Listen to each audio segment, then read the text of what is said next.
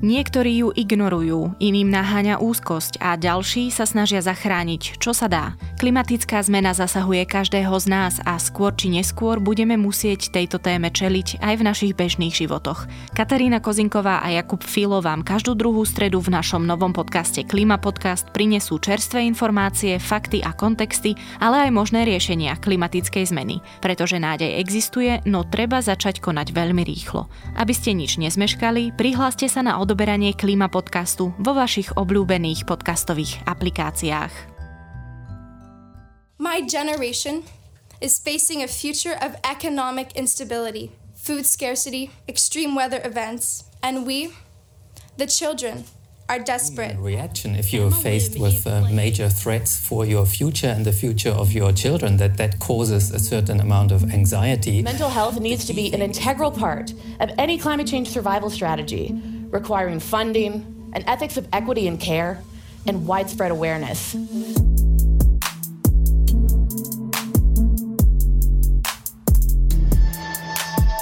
Počúvate štvrtý diel klíma podcastu Deníka ZME. So psychologom Martinom Millerom sa rozprávame o klimatickej úzkosti. Ako zistíte, že ju máte, kto je ňou viac a kto menej ohrozený a ako neignorovať klimatickú krízu, ale zároveň s úzkosťou z nej bojovať. O svojom prežívaní strachov z klimatických zmien aj o tom, ako si s nimi oni sami poradili, hovoria členka iniciatívy Znepokojené matky Lucia Sabová a môj kolega a člen iniciatívy Klimaťa potrebuje Jakub Filo. Ja som Katarína Kozinková.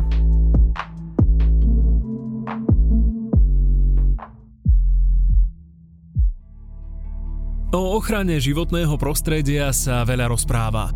Recykluj, kompostuj, staň sa vegánom. Ale odvážnejšie ako len rozprávať je urobiť prvý krok. Chceme pomôcť odvážnym ľuďom urobiť ďalší krok pre zelenšie Slovensko. Záleží nám na prostredí, v ktorom žijeme. Preto podporíme projekty v oblasti ochrany biodiverzity a zelenej ekonomiky. Pretože aj malé plány môžu byť veľkolepé, keď sa plnia. Podcast o envirotémach vám prináša VUB banka.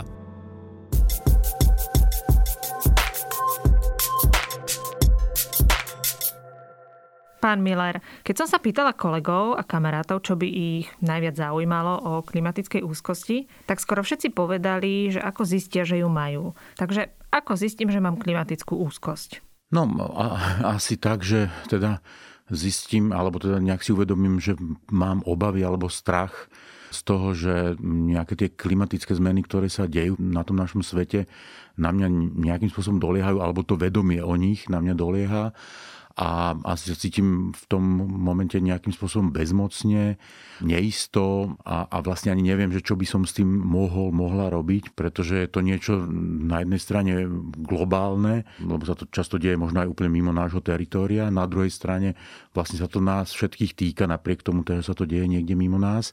A, a teda je to asi správzané hlavne takouto nejakou, takým tým pocitom tej bezmocnosti, strachu a také neistoty do, do tej budúcnosti. Viete to aj nejak tak odstupňovať, že kedy je to ešte stres, strach a kedy je to už úzkosť, alebo to je individuálne? No, jednak je to individuálne, jednak ono aj ako keby tie pojmy sú trošku také zmetočné, lebo vlastne tá klimatická úzkosť, akoby úzkosť ako taká je strach, ktorý nemá objekt. Ak už mu priradíme objekt, to znamená, že klimatické zmeny, tak už to nie je vlastne úzkosť, už je to strach z tých klimatických zmien, alebo fóbia, keby to teda bolo niečo už také akoby intenzívne silné, že teda ten človek nejakým spôsobom by ho to až teda paralizovalo. Stres je zase taký ten všeobecný pojem pre, pre rôzne diskomforty a frustrácie, ktoré sa spájajú s naplňaním alebo nenaplňaním našich potrieb. Takže aj toto akoby do istej miery môže byť odstupňovanie, ale ak by to teda malo byť, keby sme to chceli teda poňať tak nejakoby odborne, tak ak by to malo byť niečo veľmi intenzívne a silné, tak by sme asi povedali, že je to teda nejaká fóbia z tých klimatických zmien. Je to už samostatná diagnóza? Pokiaľ viem, tak zatiaľ nie. Pokiaľ viem, tak je to len teda nejaký pojem, ktorý sa vyvinul z hľadiska teda toho, že sa pravdepodobne začínajú objavovať ľudia, klienti, pacienti s takýmito obsahmi v tom svojom prežívaní a teda, aby si odborníci pomohli, tak teda si našli takýto pojem, ktorým popisujú alebo ktorým vedia vyjadriť, že o čom ako keby ten obsah toho, o čom ten človek hovorí je. Prevažne. A keď porovnáme tú úzkosť s takou, neviem, či to môžem nazvať obyčajnou úzkosťou, tak je, má nejaké špecifika? Je niečím iná ako tie bežné úzkosti? Iná je v tom, že teda v podstate má ten objekt, to znamená, že skôr by som to ja naozaj radil k tým fobickým ťažkostiam, pretože úzkosť ako taká je, že ja pociťujem nejaký strach, cítim sa nepríjemne, ale neviem z čoho, nerozumiem tomu, nemám, nemám to nejako uchopené. Když to už keď e, tomu dám, že aha, tak cítim sa takto, lebo idem dnes na skúšku, takže to strach zo skúšky, už to nie je v podstate akoby úzkosť, lebo už som tomu dal meno.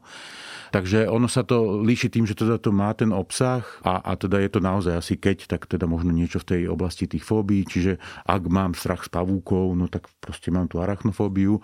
Je to úzkostná porucha vo všeobecnosti, lebo sa týka strachu, ale je to konkrétny strach. Takže, takže ten rozdiel je v tom, že vieme tomu priradiť, že, že čoho sa ten človek bojí. Vy ste už mali klienta, ktorý mal teda klimatickú úzkosť alebo klimatickú fóbiu?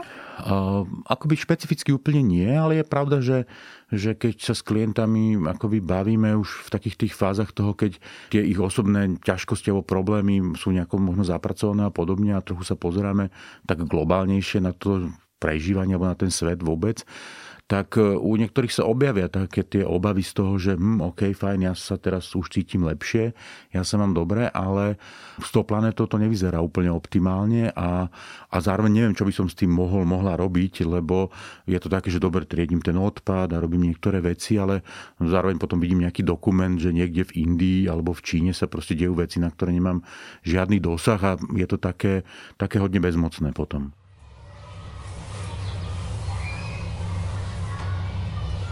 Na mňa tak dolohla tá klimatická úzkosť asi pred dvomi rokmi približne. Tými rokmi sa menilo to poznanie, ako rýchlo to napreduje, ako sa tá zmena deje a vlastne stále nové a nové informácie, ktoré chodili, boli stále ako keby horšie a horšie. A keď vyšla tá správa v roku 2018 medzivládneho panela pre klimatickú zmenu, tak ja som si prečítala vlastne tie výstupy a vtedy mi ako keby ešte znova tak na mňa doláhlo to, že ten jazyk tých vedcov, ten spôsob, akom to prezentoval, bol zrazu úplne iný, bol oveľa tvrdší, ako som bola zvyknutá a aj tie zistenia, ktoré tam mali, boli zrazu oveľa alarmujúcejšie. A vtedy som mala vlastne úplne malinké deti a keď som sa na ne pozerala, tak najťažšie asi pre mňa bolo to, že Eh, som si predstavovala neustále, to asi má každý rodič, že OK, tak keď moje dieťa vyrastie, keď bude mať toľkoto rokov, ja budem mať toľkoto rokov, aký bude rok. A vtedy mi to začalo tak sa spájať proste s tými predpovediami, s tou klimatickou zmenou.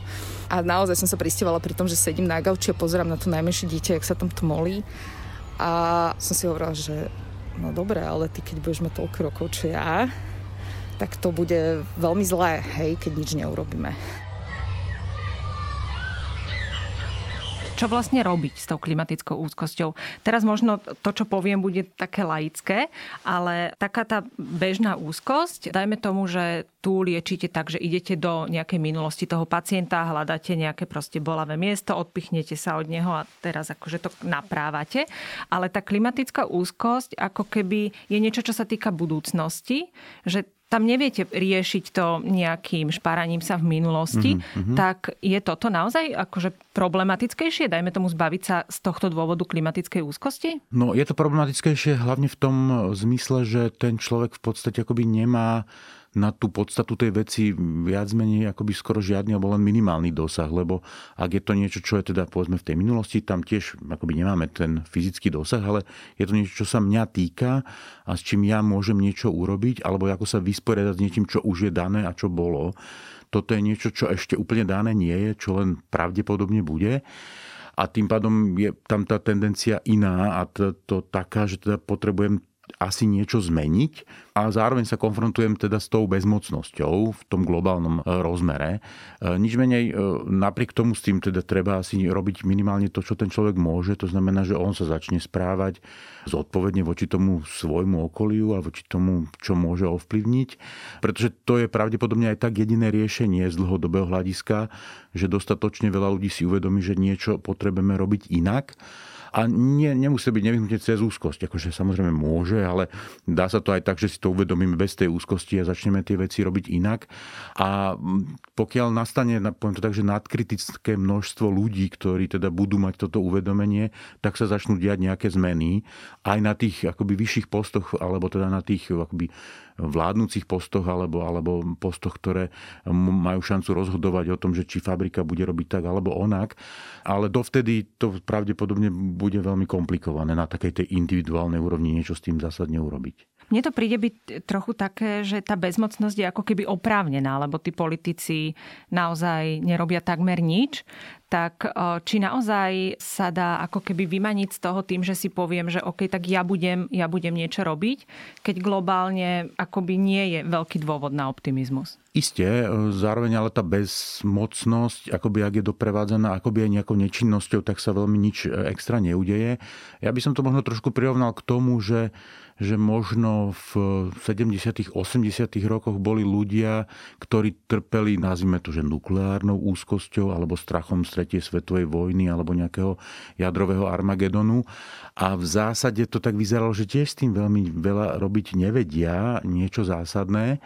Potom nastali spoločensko-politické zmeny, ktoré prispeli k tomu, že že v tomto smere sa pravdepodobne cítime bezpečnejšie, aj keď sa veľa toho nezmenilo, povedzme si pravdu ale to znamená, že, že akoby len ostávať akoby v tom strachu a v tej nečinnosti veľmi nepomôže.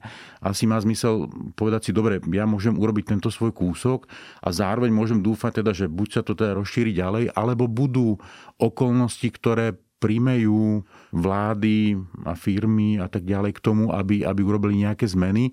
A ja si potom budem môcť povedať, že dobre, neostal som pasívny, urobil som aspoň, aspoň niečo a hlavne ma to neparalizovalo, pretože tá paralýza je naozaj už potom také až úplné zúfalstvo, ktoré vlastne nikam nevedie a nemá zmysel, pretože my aj tak zároveň, keď aj s tým nevieme nič robiť, zároveň potrebujeme žiť, tak ako by vtedy tí ľudia nevedeli niečo zásadné urobiť s tým, aby teda nastalo jadrové ozbrojenie, aby skončila studená vojna ale potrebovali nejako žiť, čiže potrebovali nájsť spôsob, ako sa s tým vysporadovať. Pomôže aj keď, eh, dajme tomu, prestanem si o tom čítať nejaké články alebo prestanem sa zaujímať o nejaké detaily v rámci tej témy? Určite áno, samozrejme, pretože ten mozog, ak sa zaoberá takýmito vecami a zároveň my nemáme žiadnu zásadnú moc s tým niečo urobiť, tak potom je asi na mieste prejsť do toho módu, že prijať to, čo neviem zmeniť v tej globálnej oblasti, v tej lokálnej samozrejme, že môžem a naozaj smerovať tú pozornosť iným smerom. To znamená možno, že zaoberať sa skôr možno alternatívnymi vecami,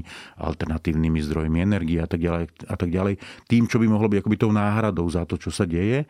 A tam je takisto asi veľké pole toho, že čo ten človek môže objaviť a zároveň to môže zredukovať samozrejme ten jeho strach. Čiže nie pasivita, ale aktivita ako keby zameraná nejak iným smerom. Určite aktivita zameraná iným smerom a určite teda tá taká nejaká akoby aj vnútorné možno presvedčenie v to, že predpokladám, že takýchto alebo podobných vecí, samozrejme asi neidentických, akože to ľudstvo v nejakej podobe zažilo veľa. Nemyslím, čo sa týka akoby takéto nejakej globálnej klimatickej zmeny, ale určite boli veci, kedy tí ľudia mali pocit, že, že nevedia s tým nič urobiť, ani nerozumejú tomu, čo sa vlastne deje, ale deje sa to a prežili to.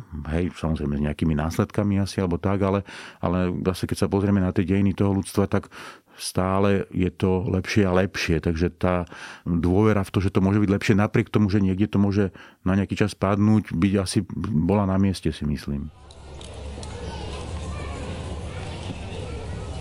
Myslím si, že pre človeka, ktorý trpí strachom alebo úzkosťou, je dôležité premeniť tento strach alebo úzkosť na pozitívnu akciu.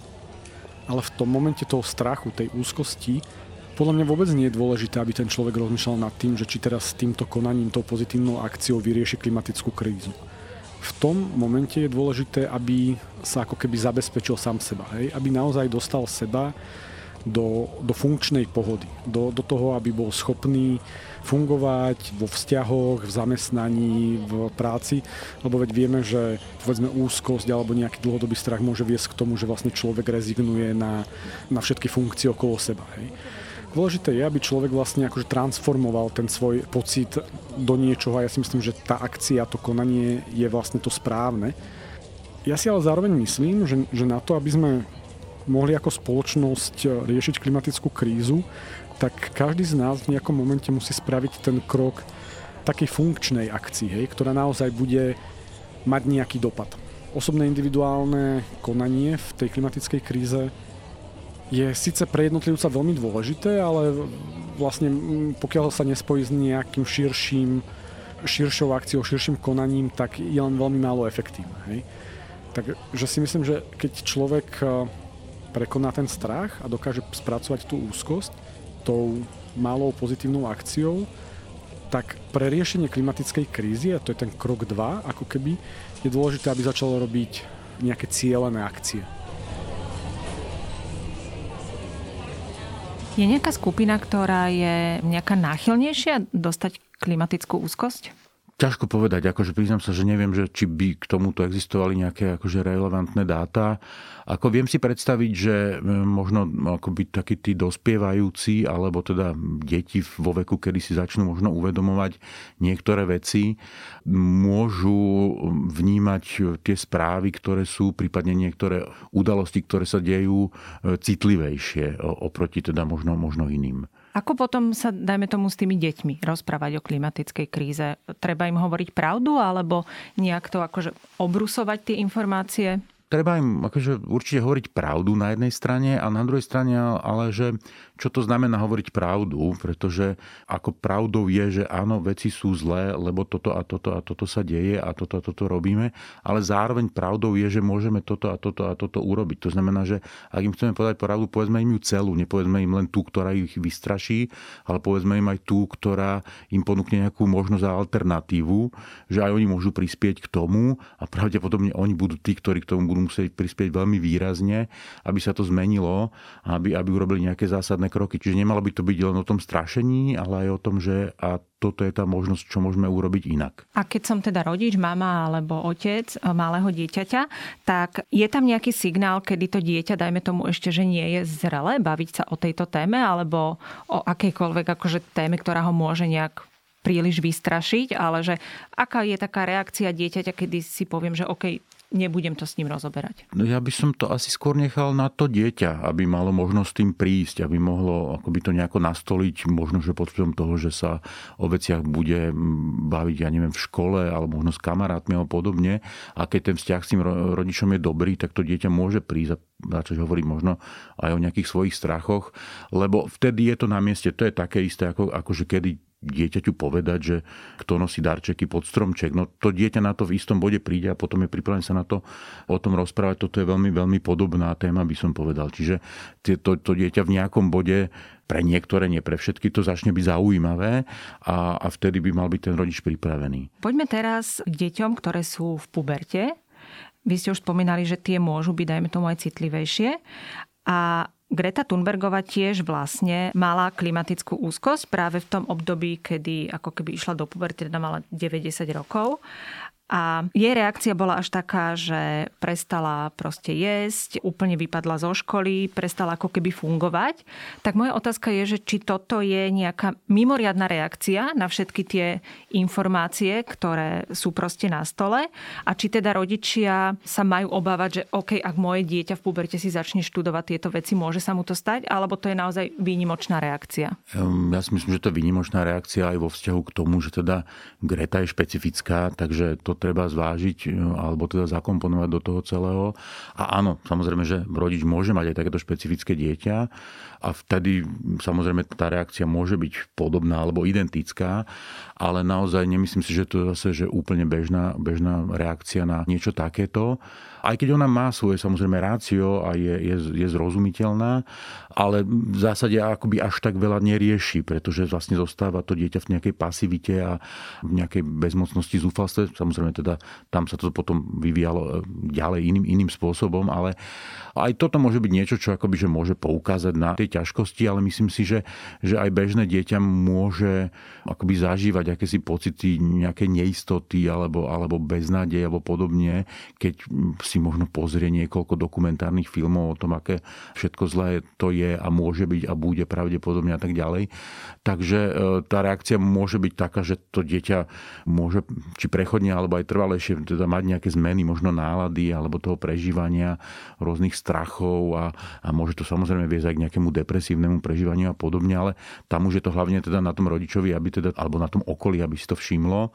A zase je to záleží od toho vzťahu, aký je, čiže ak je ten vzťah dobrý a to dieťa je otvorené o tých veciach hovoriť, tak je priestor sa potom o tom začať baviť. A na mňa Greta vlastne pôsobí, ako keby bola, že permanentne nahnevaná alebo teda ani nie, že permanentne, ale ten hnev je taká silná emócia u nej. Je hnev e, adekvátna reakcia v tomto prípade na tie informácie o klimatickej kríze? Hnev vo, vo všeobecnosti my aj, aj teda v terapii považujeme za celkom dobrý ukazovateľ alebo teda celkom dobrý hnací motor v tom, aby sa veci mohli pohnúť. Lebo akoby zostať v depresii, to znamená, že sa nejakým spôsobom implodujem do toho svojho vnútra a, a opustím sa, kdežto ten hnev, keď je protektívny a je teda taký ten, nazvem to, že konštruktívny, konštruktívny, tak nám pomáha áno, byť nahnevaný, čo tak ako na prvý pohľad je vidno, ale hlavne nám dáva energiu na to, že aha, do keľu, tak mám toho plné zuby, že tak takto teda nie a idem niečo robiť. A, a že teda toto je to, kedy sa tá energia tej depresie vlastne preklopí do takéhoto akčného módu a tam zase ale záleží od toho, že čo alebo ako ten hnev použijeme. Môžeme ho použiť deštruktívne, ale môžeme ho použiť aj, aj konštruktívne a ten konštruktívny smer toho hnevu, alebo taký ten protektívny hnev určite je dobrý zdroj na to, aby sme mohli vecami nejakým spôsobom pohnúť. Ona apeluje aj na politikov, veľa si študuje.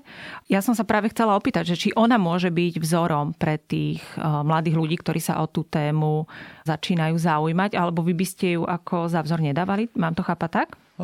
Je to také sporné práve preto, že... Um, akoby, že kvôli tomu o, radikalizmu? Hmm, aj Lebo... kvôli takej tej jeho, jej špecifickosti, že, uh-huh. že možno nie je úplne jednoduché sa s ňou asociovať akoby tomu akoby bežnému, bežnému mladému človeku a že áno, môže to znieť radikálne z jej strany a môže to byť možno ako keby až také príliš, lebo to môže aj odradzovať, hej, že niektorí ľudí to môže odradzovať, lebo akoby nechcú, alebo ak z toho ako keby ide pre nich akési násilie, tak sa im to možno nepáči, lebo nechcú byť nejakí ekoteroristi alebo podobne, čo netvrdím zase, že ona je, ale, ale že, že sa im to môže asociovať aj s takými možno negatívnymi postojmi, že tam potom asi je dobre, že fajn, áno, je toto téma, tuto je nejaký človek, ktorý o nej takýmto spôsobom hovorí a ja sa stotožňujem s tým, že tá téma je relevantná, ale mám iný spôsob, ako s ňou chcem nakladať. To už je pohľad vás, dospelého človeka, terapeuta, ale ako sa má teda v tom zorientovať ten mladý človek, ten tínedžer, že akým smerom sa teda, teda vydať, keď vy hovoríte, že tá Greta už nie? A nehovorím, že už nie. Ja si myslím, že to je, že, že naozaj budú takí, ktorí budú podobní ako, ako Greta. A, a je to v poriadku. A je to v poriadku a budú takí, ktorým to nebude vyhovovať a takisto je to v poriadku. Že aby sme z toho nerobili vzor v tom zmysle, že keď to niekto robí inak,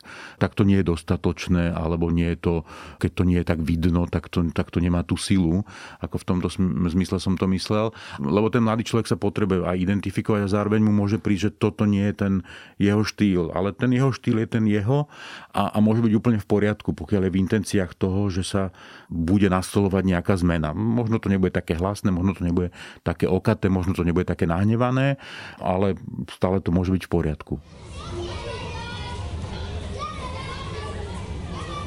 niekedy dostávame také, že ale netrapte sa, užívajte si s deťmi a to aj tak nevyriešite, tak ako proste tam s nimi chodíte na ihrisko a starajte sa o svoje duševné zdravie a takéto rady dostávame občas od niektorých ľudí, ale tá predstava, že my sme tým ako keby také vystrašené, že by sme boli hysterické, alebo čo to nie je pravda, proste tie veľa z tých mojich súmatiek sú v skutočnosti pomerne dosť nahnevané a sú také veľmi odhodlané, aby s tým niečo robili. Mne naozaj pomáha primárne ako základ niečo sa snažiť robiť. Ja som riešivý typ, čiže ja keď vidím problém, ja mám potrebu ho riešiť. Skôr sa veľakrát musím zdržiavať, že niektoré veci musím nechať tak, aby som ich neriešila. Takže to mne pomáha ako prvý krok Lenže áno, potom prichádza to, že keď si človek nedáva pozor a robí príliš veľa a príliš veľa sa do toho ponorí a príliš intenzívne, tak sa zase na druhej strane musí starať aj o to, aby to nebolo iba to a aby si našiel nejakú rovnováhu v tom, že robiť aj iné veci, aj oddychovať, aj sa starať o seba, to je veľmi dôležité. Ako hľadanie tej rovnováhy je pre mňa pomerne náročné, ale snažím sa o to. Ale samozrejme, že mne ešte pomáha potom aj pri tej už aktivistickej frustrácii, ktorá je takým následkom toho ďalej. Mi pomáha si prečítať knihu, o, o niekom, od niekoho, kto sa tomu venuje, pozrieť si nejaký film na tému a podobne. A možno aj vidíte pozitívne príklady toho, čo niekto robí iný. A tam potom prichádza taký pocit spolupatričnosti a ako keby takého, že áno, stojí to za to a treba to robiť. Poďme sa teraz porozprávať o tých, čo tú klimatickú krízu úplne ignorujú. Prečo to ľudia robia? Myslím, že to je taký úplne základný spôsob obrany toho, ako sa, ako sa vysporadovať s vecami, ktoré nejakým spôsobom rozrušujú naše prežívanie, naše vnímanie. Takéto akože úplne bežné popretie je naozaj spôsob, akým sa dokážeme vlastne veci zbaviť a uľaviť si, pretože zase na druhej strane treba povedať, že ono akoby okrem tej klimatickej zmeny je kopu iných vecí, starostí, ťažkostí, problémov, ktoré ľudia zažívajú, takže ak má prísť niečo navyše, tak si viem celkom dobre predstaviť, že jednoducho tí ľudia to zoberú tak, ako sa hovorí, že jedným uchom, druhým von. Takže neznamená to, že sú ignoranti. Môže to znamenať, že sú aj ignoranti samozrejme, ale môže to znamenať aj to, že sú natoľko preťažení inými vecami, že keď by tam malo prísť ešte niečo navyše, tak jednoducho s tým už nevedia, ako by ten ich systém to jednoducho nedá a bol by natoľko preťažený, že by to vlastne aj tak ničomu v podstate v konečnom dôsledku nepomohlo. Takže e, si myslím, že to môže byť aj taký ako normálny spôsob, ako sa chrániť pred prílišnou frustráciou, keď to tak mám povedať. Pýtam sa na to preto, keď vznikajú doma nejaké konflikty, že dajme tomu rodič tú klimatickú krízu rieši nejak a ten tínedžer to proste rieši nejak a teraz sa, dajme tomu, doma hádajú, lebo otec alebo mama neseparujú a mm-hmm. jedia meso a mm-hmm. tomu mladému človeku sa to proste nepáči. Mm-hmm. Takže ako sa vlastne o tom porozprávať, aby... Lebo vy ste už vysvetlili, že ten hnev akože je, je adekvátny mm-hmm. a neznamená to nutne, že ten človek sa bude teraz hnevať do neviem kedy a budeme sa o tom hádať hey, hey. proste mm-hmm. navždy. Čiže ako riešiť takéto konflikty doma? Asi fajn je nejaký ten nadhľad na to a na, na to, že povedzme to dieťa alebo ten dospievajúci je e, ochotný a prístupný sa tomu ako, o tom baviť s tým, s tým rodičom, tak je, je dobrý signál. A ak ten rodič v tom nie je nejakým spôsobom odmietajúci alebo povyšujúci sa alebo podobne a dokáže vnímať aj to, že áno, rozumiem, rozumiem, že to takto máš, zároveň e, my to máme nejako takto a áno, vnímam, že to je také, ako hovoríš a zároveň proste je to iné z môjho pohľadu, lebo tieto a tieto veci a, a teda je to nejaká konštruktívna debata, tak ja zase aj, aj na to sa treba pripraviť, že, že, že nejaký čas aj tak bude akýsi akoby prechodný v tom, že teda budú ľudia, ktorí budú žiť ako keby ešte podľa toho starého, čo vždy tak je a potom už budú tí, ktorí budú chcieť žiť alebo budú žiť podľa toho nového. A preto aj tie zmeny nemôžu alebo neprichádzajú tak rýchlo, pretože predstava, že teraz niekto, povedzme 60 že urobí nejakú radikálnu zmenu v tom svojom živote, zásadnú, je taká akoby dosť nepravdepodobná. Akože dá sa to, ale nemôžeme to očakávať v masovom meritku. Čiže aj tak, ak sa to niečo zmení, tak e, akoby práve teda naprieč tými generáciami, že, že tí mladí ľudia to budú robiť o veľa väčšom percente ako postupne tí starší a starší a že aj takéto vedomie alebo ten nadhľad na to, že takto to proste ja takto to nejak tak ako my ako ľudstvo robíme uh, už asi tisíc ročia, že môže upokojiť tú situáciu, že to neznamená, že, že sa s tým nedá nič robiť a, a že ani to neznamená, že teraz mám nenávidieť svojich rodičov, ale jednoducho, že skrátka to je tak, že to je nejaký prirodzený vývoj. Ja sa teraz posuniem na takú civilizačnú civilizačnú úroveň by som povedala. Ako vlastne je ľudstvo odolné voči klimatickej kríze ako celok? Ťažko povedať, to asi uvidíme, že ako, ako sme odolní.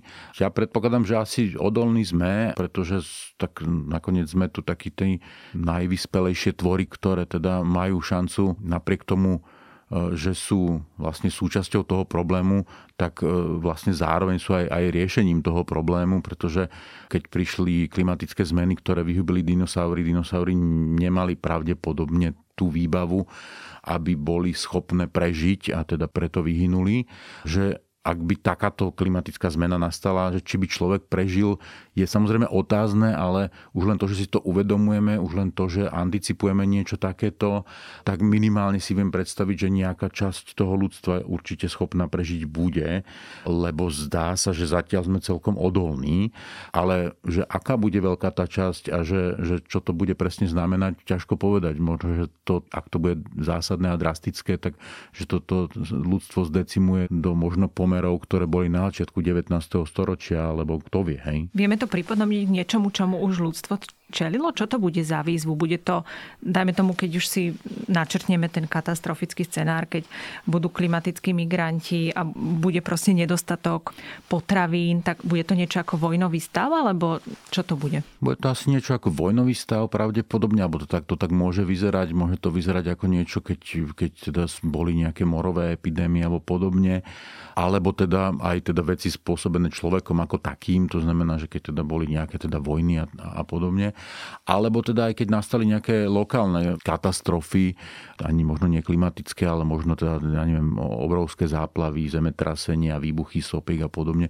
A teda tá časť tej zemegule sa stala neobyvateľnou, tak samozrejme, že tí ľudia ktorí teda prežili, tak sa odtiaľ museli nejako, nejako vysťahovať. No teraz to bude globálna otázka, že kde sa vlastne bude dať žiť a čo, čo celé to bude znamenať, lebo ak vstupnú hladiny oceánov a zatopí to veľkú časť tej pevniny, no tak to asi, asi podľa toho, že, že kde to teda ostane, otázka potom bude samozrejme, že, že koľkých ľudí tá pevnina bude schopná akoby uživiť aj z hľadiska polnohospodárstva a podobne. Zároveň, či budú v tom čase existovať nejaké alternatívy toho, ako sa budeme vedieť akoby uživiť alebo, alebo dopestovať alebo, alebo akokoľvek inak získať nejak teda zdroje energie pre, pre nás a pre naše tela. Takže e, ťažko sa to dá teraz nejak tak úplne, že futuristicky akoby odhadnúť. Môže to vyzerať veľmi apokalypticky na jednej strane a na druhej strane to môže byť tak, že ak sa na to budeme vedieť dostatočne dobre pripraviť a, a, a budeme technologicky dostatočne ďaleko, tak áno, nejaké, nejaké zmeny možno nastanú, ale možno nie také zásadné a možno nemusia mať taký apokalyptický rozmer rozmer. My žijeme teraz v pomerne veľkom luxuse, minimálne teda Európa a, a Severná Amerika. Budeme to teda znášať nejak horšie ako ľudia, ktorí žijú, dajme tomu, v, v tej chudobnej časti sveta? Akože ak by to nastalo teraz a teda ak by malo prísť k tomu, že teda tie pomery sa začnú zhoršovať, tak určite tie naše kultúry budú trpieť viac, pretože sme, alebo inak to Čiže len, tá že... miera odolnosti není rovnaká, hej? Ani nie, že aj miera odolnosti, ona môže byť možno rovnaká, ale ale ten štandard, na ktorý sme zvyknutí, tak je, je iný. Že budeme strácať viacej, hej? Že budeme strácať viacej, budeme eh, nejakým spôsobom viacej to vnímať ako nejaké utrpenie a pre tých druhých ľudí to možno až taká veľká zásadná zmena možno nebude. A zároveň zase nás to bude asi konfrontovať s tým, že čo je vlastne to, čo je nutné a postačujúce na to naše prežitie a na tú našu existenciu. Oproti tomu, že teda dnes proste žijeme ani, ani nie, že v dostatku, ale v podstate nadbytku, až v takom zbytočnom nadbytku niektorých vecí, lebo, lebo produkujeme naozaj veci, ktoré nie sú nevyhnutné naše, na naše prežitie a pravdepodobne takáto katastrofická zmena by zase zredukovala tie veci len na nejaký ten úplne bazálny základ. Možno my sme generácia, ktorá to bude mať v tomto veľmi, veľmi ťažké, lebo vlastne sme vyrastali práve v tom ponímaní šťastia toho majetkového a zážitkového a cestovateľského a proste statusu titulov peňazí, ale zároveň si už uvedomujeme, že tak nemôžeme fungovať ďalej. Ja mám veľký sen do Patagónie, čo je v Južnej Amerike. Veľmi by som tam chcel ísť, nádherná príroda, trochu divočina, všetky tie idealizované predstavy a v najbližších rokoch sa budem môcť rozhodnúť, že či tam pôjdem a zanechám obrovskú uhlíkovú stopu z hľadiska lietania, bude mať ten zážitok alebo dačo, alebo tam nepôjdem a skúsim si naplniť svoj pocit šťastia a zážitku nejak inak. Takéto dilemy nás budú čakať podľa mňa mnohých a veľmi často a hlavne tých ľudí, ktorí sú už ako keby prebudení v klimatickej téme. Hej. Tí ľudia, ktorí ešte nie sú, že im je to jedno, tak to vlastne neriešia. Ale čím viac ľudí prebudených v tej klimatickej téme bude stále viac a viac riešiť e, tieto problémy a vlastne bude stále viac hľadať iné šťastie. Ale nemyslím si, že prežijeme nešťastný život. Viete mi ešte povedať, že ako optimálne sa rozprávať s ľuďmi o klimatickej kríze? Že keď je niekto zdravý jedinec, tak znesie proste akékoľvek množstvo faktov, alebo sa to má nejak dávkovať, alebo akým spôsobom, dajme tomu, upozorňovať na ten problém? Ak je niekto zdravý jedinec, tak si myslím, že v zásade, ak naozaj sa bavíme o faktoch, tak si myslím, že asi je schopný zvládnuť toľko faktov ako iných faktov v inom kontexte, keď to tak mám povedať. To znamená, že, že asi to nebude o tom, že keď 24 hodín za deň do neho budeme niečo hustiť, že to zvládne, lebo teda minimálne sa potrebuje aj vyspať a podobne. Ale pokiaľ to naozaj sa bavíme o faktoch, tak sú to, ak sú to fakty podobné tomu, že 2 plus 2 sa rovná 4 a je to niečo, čo nejakým spôsobom s čím viem pracovať a čo vlastne príjmam ako nejakú, nejakú danú vec, ani nie nejako emočne, tak je to asi v poriadku. Tu samozrejme to nebude také jednoduché, lebo jednak niektoré fakty alebo interpretácia niektorých faktov môže byť problematická, lebo to, že sa niektoré veci dejú, sú fakty a interpretácia toho, že kto za to môže, už môže byť trochu problematická, lebo my vieme, že, že tie zmeny tej klímy v rámci toho sveta akože prebiehajú alebo prebiehali aj mimo toho, že by tu bol človek. Áno, vyzerá to teraz tak, že človek tomu významne napomáha v nejakej podobe a teraz je otázka, či to je nejaký synergický efekt týchto dvoch vecí, do akej miery vlastne je v ľudských silách čo konkrétne s tým urobiť a tak ďalej a tak ďalej. A tam sa to začína problematizovať. Čiže nejaký fakt je, že ohrieva sa nám zemegula a druhá vec je tá interpretácia a že tuto samozrejme môžu nastať potom tie spory a, a tam teda je to už potom naozaj viac o tom, že čomu tí ľudia jednak veria, alebo ako, o čom sú presvedčení, alebo čo vnímajú, alebo čo popierajú a podobne. Takže že koľko toho naložiť je asi veľmi ťažké akoby odhadnúť. Asi to človek vidí od, v rámci toho, keď, keď s tým konkrétnym človekom hovorí alebo je v nejakom kontakte, že, že či to je ešte priateľné a v poriadku, alebo teda či už ten človek na druhej strane povedzme takže kolabuje kolabuje nejakým spôsobom emočne alebo podobne. Môže sa stať, že niekto, kto to ignoruje, tak práve tým, že mu budem o tom stále rozprávať, tak nejak precitne, alebo ak to raz ignorujem, tak ako keby nechcem sa proste o tom baviť a akokoľvek často som s tým konfrontovaný, tak to riešiť nebudem. Ak to ignorujem, tak je to veľmi ťažké s takýmto človekom hovoriť, že tam potom pravdepodobne, a to je zrejme to, čo asi nás aj čaká ako v nejakom bode, asi nastane nejaká osobná skúsenosť. Lebo akože ak sú záplavy na opačnom konci už len hoci Slovenska a mňa sa to netýka, netýka, tak mám pocit, že sa ma to fakt netýka. Ale keď zistím, že vyplavilo aj môj dom alebo podobne, tak ako zrazu zistím, že aha, dokeľu, že asi sa teda niečo deje. Niekedy bohužiaľ je to tak, ale niekedy je to naozaj. Takže nič iné ako tá osobná skúsenosť toho konkrétneho človeka nepresvedčí.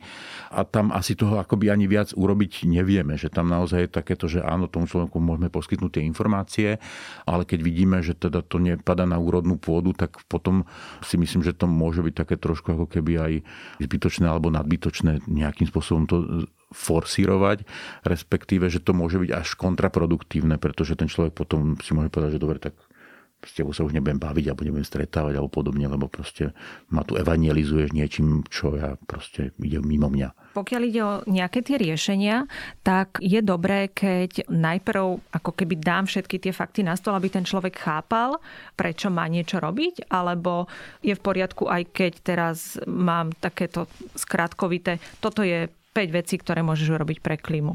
Ja sa na to pýtam kvôli tomu, že vy ste teraz skúsený terapeut a že či to funguje tak, že človek ako keby musí chápať, prečo niečo robí a potom je to trvalejšie, autentickejšie, alebo naozaj sú aj ľudia, ktorým stačí úplne taký zjednodušený návod, lebo psychológovia nemajú veľmi radi teda také tie zjednodušené návody. To naozaj závisí ako keby aj od takej tej miery seba uvedomovania toho človeka ako takého a od toho, že nakoľko v rámci toho jeho fungovania, to jeho seba uvedomovanie a uvedomovanie si vôbec toho sveta je nutné alebo potrebné. Samozrejme, že ako keby sme to tak zobrali akoby akademicky, tak ako mne príde, že určite je lepšie, keď tí ľudia aj rozumejú tomu, čo ide na pozadí a keď chápu celý ten kontext a, a, a všetky tie ostatné veci. Ale zase treba pripustiť to, že, že niektorí ľudia jednoducho nemajú tú kapacitu takýmto spôsobom poňať. Respektíve, že by to bolo pre nich možno príliš vyčerpávajúce a príliš zaťažujúce a to ich môže potom zase naopak odrádzať, pretože si povedia, že o, to je také zložité, ja tomu vôbec nerozumiem a tak ďalej, tak ja sa na to vyťašlem. A to je škoda. Hej. Čiže my musíme vedieť odhadnúť, že komu čo dávame a od koho čo požadujeme alebo čo mu ponúkame. Čiže ten, kto toto potrebuje, tak ten sa pravdepodobne aj sám aktívne bude pýtať a ten, na kom vidíme, že tomu stačí ten návod, tak tomu môžeme poskytnúť ten návod a on s tým môže byť veľmi spokojný a môže s tým byť v pohode a, a stále môže tie veci robiť, povedzme to tak, že správne alebo v prospech, v prospech tej veci, aj keď možno úplne nerozumie tomu do hĺbky, že prečo. Dokonca som istú dobu aj rozmýšľala nad tým, ešte vlastne keď som išla na materskú dovolenku, to nebolo spojené ani s tým môjim súčasným aktivizmom, ale skôr ešte s tou mojou prácou predtým. Som rozmýšľala, že možno by sa mi zišla nejaká úplne iná skúsenosť, hej, v nejakom úplne inom sektore a chvíľu to neriešiť. A keď som išla na matersku, tak som sa aj na chvíľu odstrihla úplne, nepozerala som ani správy, nič, proste som len bola s tým dieťaťom a urobilo mi to vtedy dobre. Ale to ignorovanie tej reality mne moc nejde. Ako neviem, neviem to nastaviť vo svojej hlave tak, aby som si úplne prestala všimovať a povedala si, toto ja s tým nič nedokážem urobiť, tak e, budem túto si svoj život žiť. Niektorí ľudia to dokážu a ja toto neviem urobiť. Tým pádom pre mňa to nie je cesta. Ale zároveň ja si naozaj myslím, že to dáva zmysel. Hej? Že tie zmeny sa nedejú zo dňa na deň, trvá to dlhšie ale ja tam nejakú cestu, nejaké posúvanie sa vidím. Otázne je, či to je dostatočné, alebo to nie je dostatočné, to uvidíme neskôr po nejakom čase. Ale naozaj, ja už som aj predtým zažila množstvo vecí, kedy to vyzeralo, že sa v tom len plácame, plácame a nakoniec sa to podarilo, pretože tam bola nejaká tá príprava dlhodobejšia, kedy potrebovali aj tí politici to nejak prežuť, alebo ako to mám povedať a v tom prípade ja tam viem nájsť tie veci, ktoré možno nie sú také intenzívne, že je to úspech, ale vidím tam tie posuny a to mne pomáha. Nakoniec sa opýtam, ako ste na tom vy s klimatickou krízou. Cítite stres alebo strach alebo, alebo vidíte nejakú nádej? Akože ja asi vidím celku nádej v tom, že, že teda ja si myslím, že ľudstvo ako živočišný druh prežije v tomto smere. Aké to bude mať dopady v takomto globálnom rozmere, ťažko mi odhadnúť. Naozaj si myslím, že veľa bude záležať od tej nadkritickej väčšiny, kedy nastane a čo to, čo to celé prinesie a čo, ako keby, že čo bude ten impuls k tomu, k tomu celému. Pretože my už vidíme na takej tej lokálnej úrovni, že nám akoby inak prebiehajú zrážky, napríklad aj tu na Slovensku že, že máme fakt brutálne dažde, ktoré proste spláchnú všetko, čo im príde do cesty. Na jednej strane, na druhej strane potom dlhodobé suchá, ktoré takisto nie sú dobré. A, a je to také, ako že myslím a vidím, že teda sa to deje. Zároveň si uvedomujem, že, že to sú také relatívne mierne prejavy ešte toho, lebo, lebo naozaj niekde nad tými oceánmi sa dejú asi, asi iné veci. Zároveň akoby som taký akoby aj realista v tom, že áno, že, že niektoré veci sa skrátka asi zmenia a že niektorí ľudia sa akoby nepoučia skôr, než teda naozaj ich to nejako zasiahne teda úplne konkrétne a zároveň porozumejú tomu, že sa to týka presne tohoto, alebo že je to s týmto spojené, pretože samozrejme to popieranie sa dá posúvať na vysokú úroveň v tom zmysle, že síce mi vytopilo dom, ale to nejako nesúvisí s, s globálnym oteplovaním a podobne, takže popierať môžem čokoľvek, ale tak to sa bavím možno zase o nejakom, o nejakom malom percente tých ľudí. Takže ja zo svojho pohľadu akože som relatívne akoby optimista v tom, že asi budeme schopní to nejako ustať, dúfam. A, a zároveň teda v takom tom svojom mikrosvete, no samozrejme, že sa snažím triediť odpad, akože ak budú dostupnejšie alternatívne zdroje energie, tak určite sa o ne budem zaujímať, pretože zatiaľ stále je to naozaj akoby aj o tom ekonomickom aspekte toho celého. Zároveň niekedy akoby aj trochu problém povedať, že čo je tá alternatíva, lebo teraz to vyzerá tak, že by to mohli byť elektromobily, ale, ale ich záťaž na životné prostredie v tom globále, nemyslím v tom, že jazdia, ale v, tom, v tej výrobe a, a následnom spracovaní napríklad batérií je rovnako enormná, ale dokonca v niektorých ohľadoch možno väčšia ako tých aut, ktoré jazdia na tie fosílne palivá. Takže možno, že ešte budeme potrebovať ešte inú alternatívu v tom tomto smere. Takže uvidíme, no, akože, ale tak ja som skôr taký optimista, než že by som sa teda vyžíval v nejakých katastrofických scenároch. Povedzte ako psychológ, terapeut, do akých časov vlastne ideme? budeme mať stále viac a viac pacientov, ktorí budú mať tú klimatickú úzkosť, budú tie stavy stále vážnejšie, lebo ako keby tie duševné choroby ich je stále, stále viac a viac. Čiže kam ideme? Ak máte, dajme tomu aj nejaké čísla, proste ako sa vyvíja tá klimatická úzkosť? Ako priznám sa, že nejaké čísla k tomuto konkrétne fakt nemám. Tým, že aj to vlastne nie je nejaká úplne teda nozologická jednotka, takže, takže oni ani asi nejaké úplne oficiálne nie sú. Akože to, čo vieme povedať je, že, že aj v dnešnej dobe je veľmi veľa ľudí, ktorí sú úzkostní a to bez ohľadu na to, že či teda z hľadiska klimatických zmien alebo čohokoľvek iného a zároveň veľká časť z nich s tým nič nerobí. Berú to ako, ako súčasť svojho života alebo nejakého takého údelu alebo podobne, čo teda je také, že nie veľmi príjemné zistenie. To sú také ako slovenské reálie v tomto smere. Každopádne, keď títo ľudia si začnú uvedomovať, že, aha, že to asi nie je dobré alebo nie je to normálne a treba s tým niečo robiť, no tak ten nápor na tie služby v oblasti tej psychológie, psychiatrie, psychoterapie asi, asi začne byť väčší. A určite, ak teda začnú nastávať ťažkosti spojené aj teda s tými klimatickými zmenami, to znamená, že by naozaj začala takáto migrácia ľudí a podobne, tak evidentne vieme povedať, že, že, že nastanú aj s tým spojené ťažkosti, pretože to už zrazu budú ešte iné typy migrantov, než také tie, ktoré ako sme teda zažívali, alebo do istej miery zažívali pár rokov dozadu, že to budú zrazu a úplne spokojne to budú môcť byť ľudia, ktorí môžu byť veľmi finančne dobre zabezpečení, povieme to tak, že z nášho pohľadu civilizovaní a podobne, ale jednoducho už nebudú vedieť žiť na tom pobreží toho Francúzska a budú sa posúvať niekam, niekam do toho vnútrozemia. Otázka kam, ako ďaleko, ako hlboko, čo všetko to zo sebou prinesie a tak ďalej, aké budú ich nároky a toto všetko. A to samozrejme bude vytvárať nároky samozrejme aj na tých ostatných ľudí, ktorí s tým budú nejakým spôsobom konfrontovaní. A ak by ste mali dať nejaký jeden odkaz našim poslucháčom v súvislosti s touto témou, bolo by toto klasické nehambiť sa navštíviť odborníka? určite, čo sa týka toho, že keď teda človek niečím takýmto trpí, tak akože nehamniť sa na, navštíviť odborníka je určite na mieste, to je jedna časť, ale druhá časť je tá, tým, že ako sme sa aj bavili o tom, že to nie je až tak úplne len tak niečo, čo leží niekde v, povedzme v tej našej minulosti osobne a podobne, ale že je to niečo, čo sa nás týka tu a teraz a do budúcnosti, tak zároveň k tomu aj aktívne pristúpiť, lebo to je akoby aj tak to, čo vo výsledku by malo nastať. Rozprávala som sa so psychologom Martinom Millerom. O sebe rozprávali Lucia Sabová a Jakub Filo.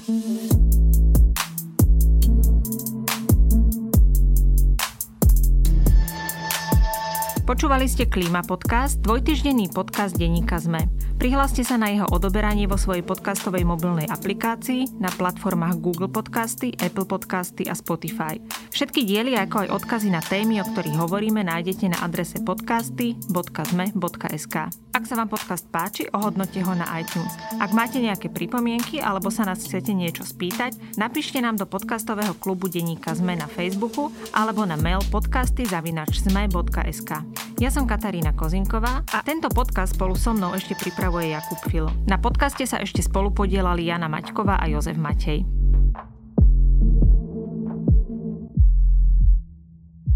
Podporujeme projekty v oblasti ochrany biodiverzity a cirkulárnej ekonomiky, pretože aj malé plány môžu byť veľkolepé, keď sa plnia. Podcast o envirotémach vám priniesla VUB banka.